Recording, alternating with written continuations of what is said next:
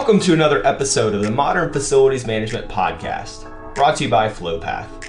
I'm your host, Griffin Hamilton. This is the show where I interview industry experts who share their stories, strategies, and insights into modern day facilities management. From hospitality to commercial real estate and everything in between, we'll learn what it really takes to succeed as a facilities manager.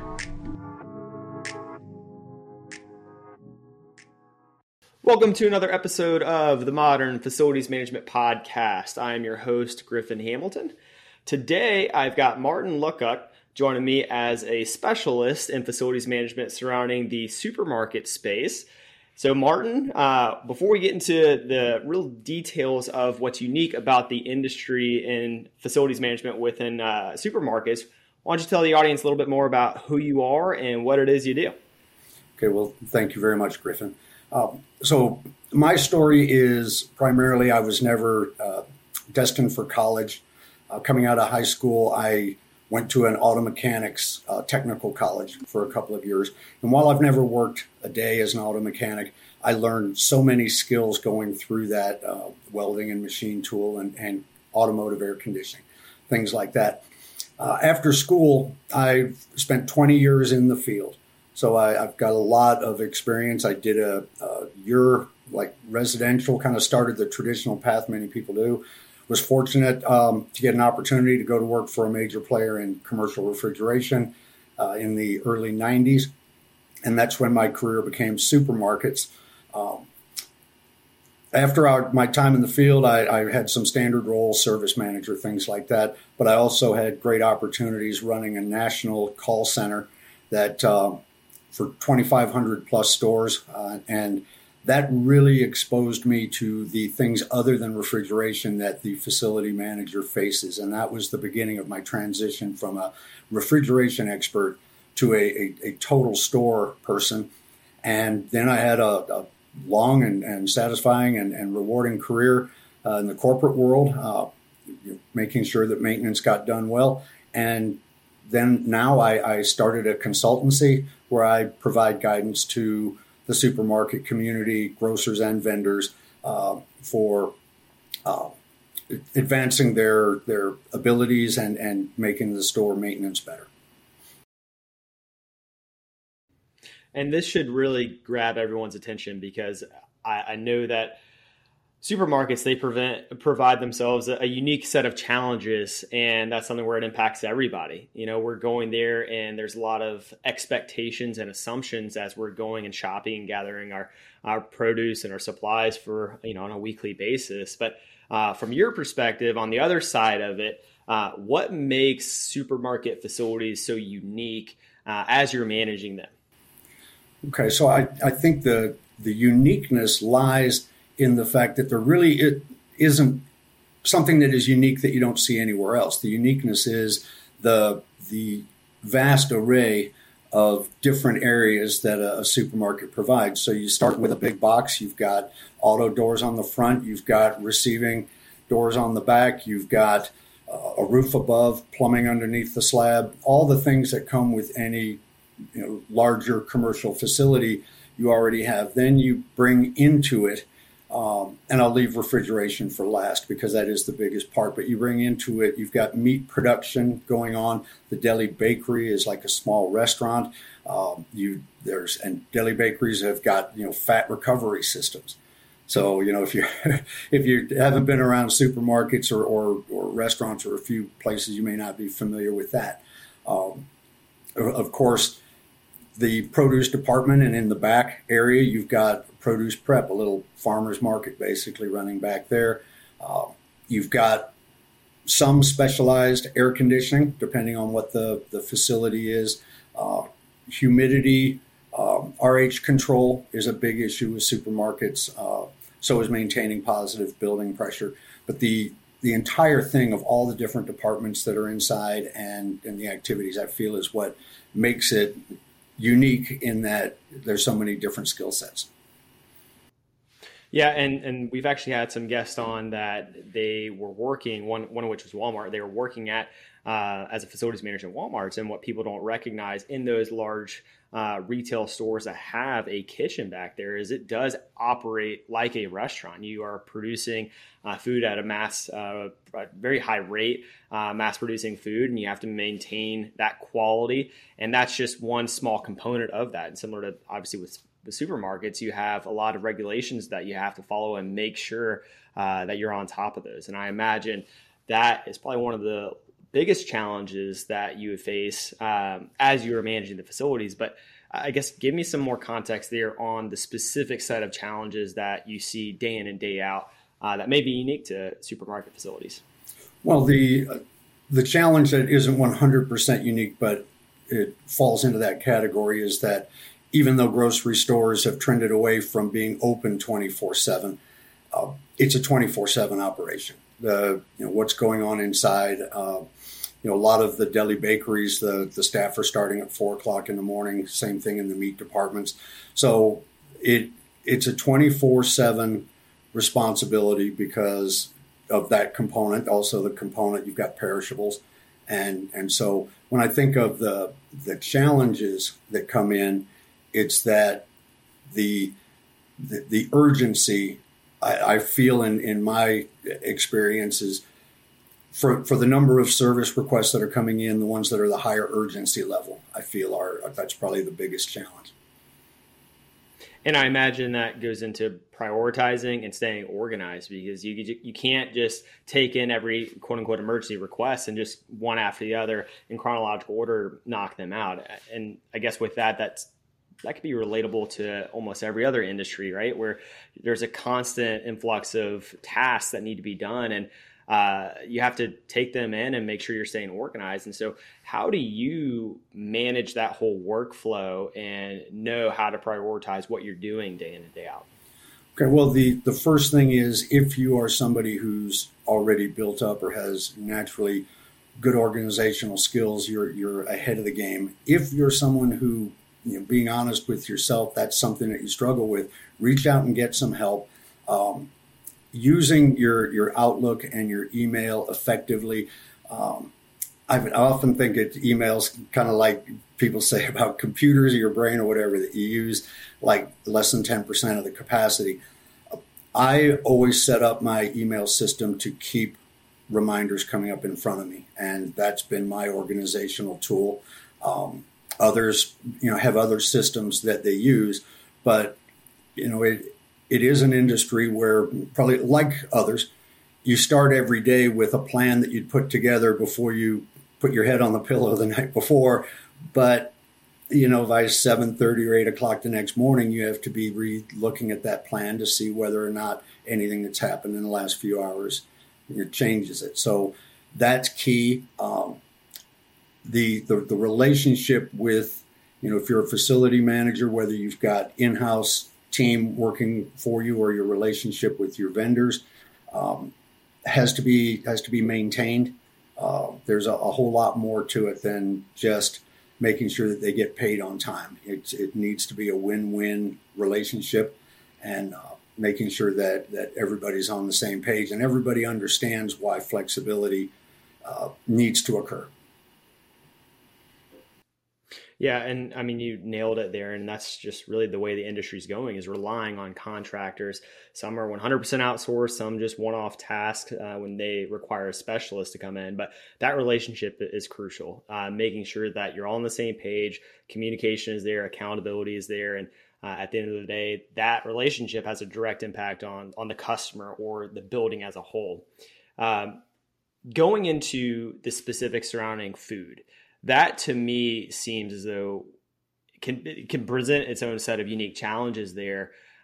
What is unique about that component of of facilities and, and or supermarket facilities? Right. So obviously, uh, perishables is a huge part of supermarkets and what drives the twenty four seven piece to it. Um, refrigeration is the biggest consumer of energy in the store. Refrigeration is complex uh, and heavily regulated. So these are all pieces that are having to work together. And the, the facility manager is the person who's driving it uh, you know, locally at the at the location, where they need to be educated on not just what the current rules are, uh, temperature wise, uh, refrigerants, all types of things, but also uh, aware of what's coming up in the future.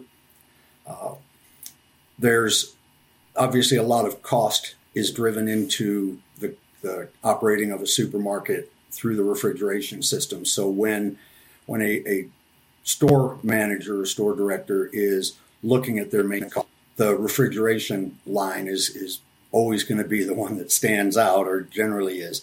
And so you've got um, real real focus uh, on their part, you know, on their refrigeration. So making sure that you've got good answers for the store directors, uh, you know, committing to timelines and meeting them, things like that are what really drive it. Hey, listeners, real quick. This is Alex Cummings, CEO of FlowPath, an industry leading CMMS designed and built by operators to fit the scale of any organization. I'm excited to share with you that FlowPath now offers a tier for teams that just need core CMMS functionality on simple monthly contracts and at a price that makes sense. We call it FlowPath Core, and it runs on the same powerful FlowPath software that thousands of professionals rely on every day. So come check us out at getflowpath.com and see just how easy it is to get started with a software designed to fit your needs. Oh, and mention this ad and you'll get 10% off your core subscription. Okay, enough from me, back to the show. And, and on the refrigeration front, are there daily inspections or recurring tasks uh, that you implement to make sure that you're being proactive there. Uh, perhaps not preventative maintenance per se, but just making sure that you are routinely inspecting uh, those systems to uh, to stay on top of that, right? Right, and again, there are a number of ways that the supermarket industry uh, gets its services. Interestingly, there's been a resurgence in the supermarket industry to in-house maintenance. And this is uh, a reversal of a trend that's been going on for, for quite a while. Not that the, the vendors are lacking for, for work either, but as a strategy. And my personal feelings are always that, you know, in-house can be a very effective tool. Uh, it's just a, you know, a matter of how the financing and bookkeeping is done.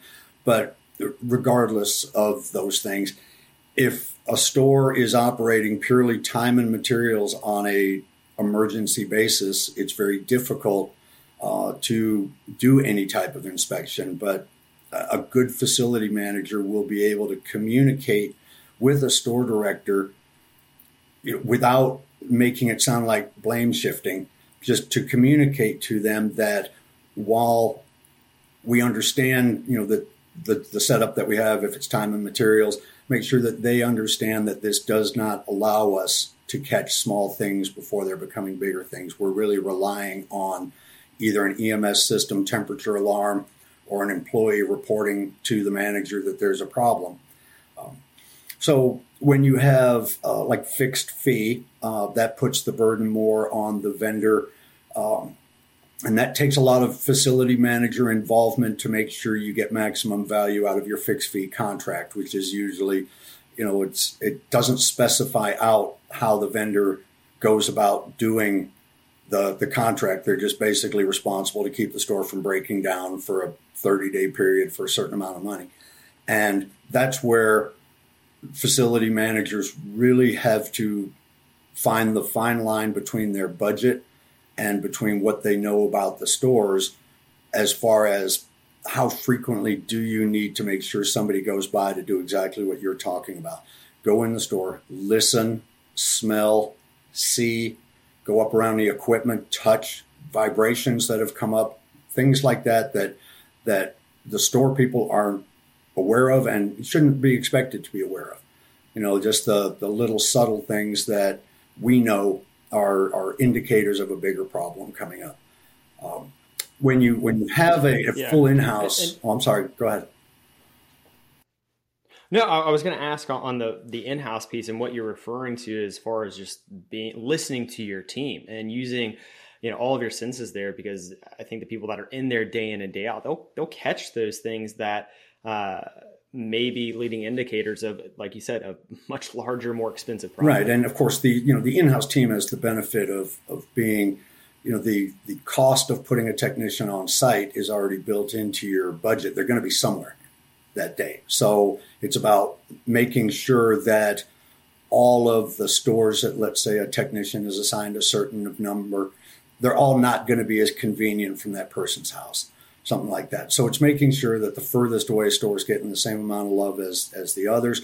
It's also about looking at the age of the stores and the history of the equipment to see where you've had higher failure rates in the past and and focusing your energy there. So the facility manager role you know when you've got in-house is really to maximize the value of that labor that you've already paid for. Yeah, and that's kind of going into the the data piece of this, and you alluded to different technologies that can be deployed, temperature readings, vibration readings, that you are uh, leveraging these sensors to again just be proactive there and make sure that you're monitoring that uh, as you should be. And on that, what are additional trends that you're seeing beyond the technology and kind of leaning towards the in-house uh, as opposed to outsourcing model. Uh, what other trends in the industry are you seeing? Well, I think the biggest uh, trend challenge all in, in one is refrigerants and the environment and uh, uh, environmental responsibility and where the business is going. As a person who's been in the industry for a long time, you know, we, we got chlorine out and the HCFCs came in, and and hey, then we find that we've got some issues there too. Um, and so what I'm seeing in in the trending is there's not so much of the just coming up with the next gas. There's a lot of different refrigerants out there, but I do think that the naturals.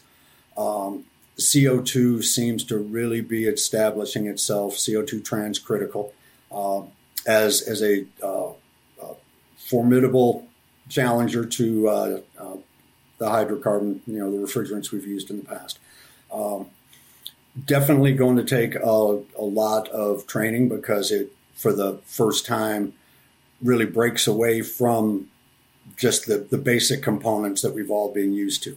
Um, that doesn't mean that there's not going to be plenty of years left for the current refrigerants and the phase outs and and I think that you know the the EPA is has got a um, pretty good handle on identifying which are the most harmful and putting out timelines that seem to be pretty fair for the industry for making changes or being prepared to make changes. So I think other than you know the, the refrigerant thing is the biggest part. Um, we're seeing a, a trending towards, and, and, this isn't really new, but the life of refrigerated cases is being pushed longer. And that same thing can be said, you know, from a standpoint of ovens and fryers and a whole bunch of other uh, assets that go, you know, capital budget type things that are being asked to, to give more life. And so that's good in a way. If you're in the, the service business, that, that is good uh, for us. But it does mean that you're going to be having more of the types of failures where it's more either structural, a weld breaks after years and years of vibration, or a, a shaft, you know, something strips out, where the general maintenance of keeping belts or, or chains tightened and lubricated and all that you know, is those things always need to be done. But when you push things further and further out, metal stresses and other things become factors. It makes that much more important to your original point, staying organized and making sure that that plan you're executing on a daily basis and giving yourself time to be proactive with the PMs and the inspections there. So, going into just your career, and that being something where it impacts all of us. We're on a weekly basis going to supermarkets and interacting, and like I mentioned earlier, have that expectation of what a facility should be. What has been the most rewarding part of working in this industry as a so manager? I would say that the most rewarding part is that the supermarket has been and continues to be really a, a hub of the community. Um, and just a, a, quick story to emphasize. Uh, I had the uh, privilege is not the right word, but after Hurricane Michael uh, hit Panama City Beach, I was the first leader for a, a major supermarket chain that was impacted there. And to see how the community goes to the grocery store, looks to the grocery store as being that kind of hub when when life is in complete turmoil. Very extreme example there, but the same thing comes into play every day. That you know you're you're protecting food from spoiling in, in a in a world where there we, it's just it's sad to see food go in, in the garbage. It's it, it, there's a lot of pride that comes in in doing that. So I would say that's the highest level uh, piece. I I also believe that it's rewarding how I, in in my case, and, and how you know others are thinking maybe to get in the business. I was purely a refrigeration guy, and halfway through my career, I switched over and really embraced the the total building. The you know, and, and I look at things so much differently now. So, you know, I would say that the the fact that supermarket facilities management made it a bigger thing for me. I mean, when I'm pulling in a parking lot, I'm looking at the condition of the asphalt. Mm. Are the parking lot lights on for energy management? As I walk in the front door, I'm looking at the operation of the auto doors, feeling for positive building pressure. You know, as I step inside, I'm using my body as kind of like a little, you know, multi multimeter to see how comfortable I am, and and you know things like that. So right. I think rewarding wise, that's that's it. You know, the the pieces that just keep that supermarket humming. And, and you mentioned uh, briefly that your transition into the whole building it started out with refrigeration. Uh, that's not the path that everyone takes, and it seems like everyone that I've interviewed has had their own unique story and, and path to get into facilities management. And so it could be a little overwhelming at times on what the first step is to, to get into the industry. But what would you recommend someone that's considering uh, specific to facilities management, the supermarket industry? Uh, what would your recommendation be uh, to that individual? Okay, so great question. So if if you're thinking about supermarkets, but you're lacking in refrigeration and HVAC expertise, um, I guess I'd say do what I did. At one point in the late 80s, I realized that I needed more, and I went back to a local refrigeration and air technical school, and I did about a year, Tuesday, Wednesday, Thursday, 6 till 10. And that's, you know, it, it, it's a commitment, and I understand many people have, have you know, family and, and things like that that interfere with going to school at night. That was before the internet, so I would say, first of all, work with people that you know who have more experience than you do with it and find some trusted websites who are putting good information out there. Love that. Well, Martin, once again, thank you for for coming on the show. This has been incredible, and I could say you are the first individual that I've had uh, on that talked about this unique component of facilities management. And, I, and once again, thank you for bringing your expertise to the show. Thanks for tuning in to another episode of the Modern Facilities Management Podcast. Make sure to subscribe for future episodes and follow us on LinkedIn for more facilities management content.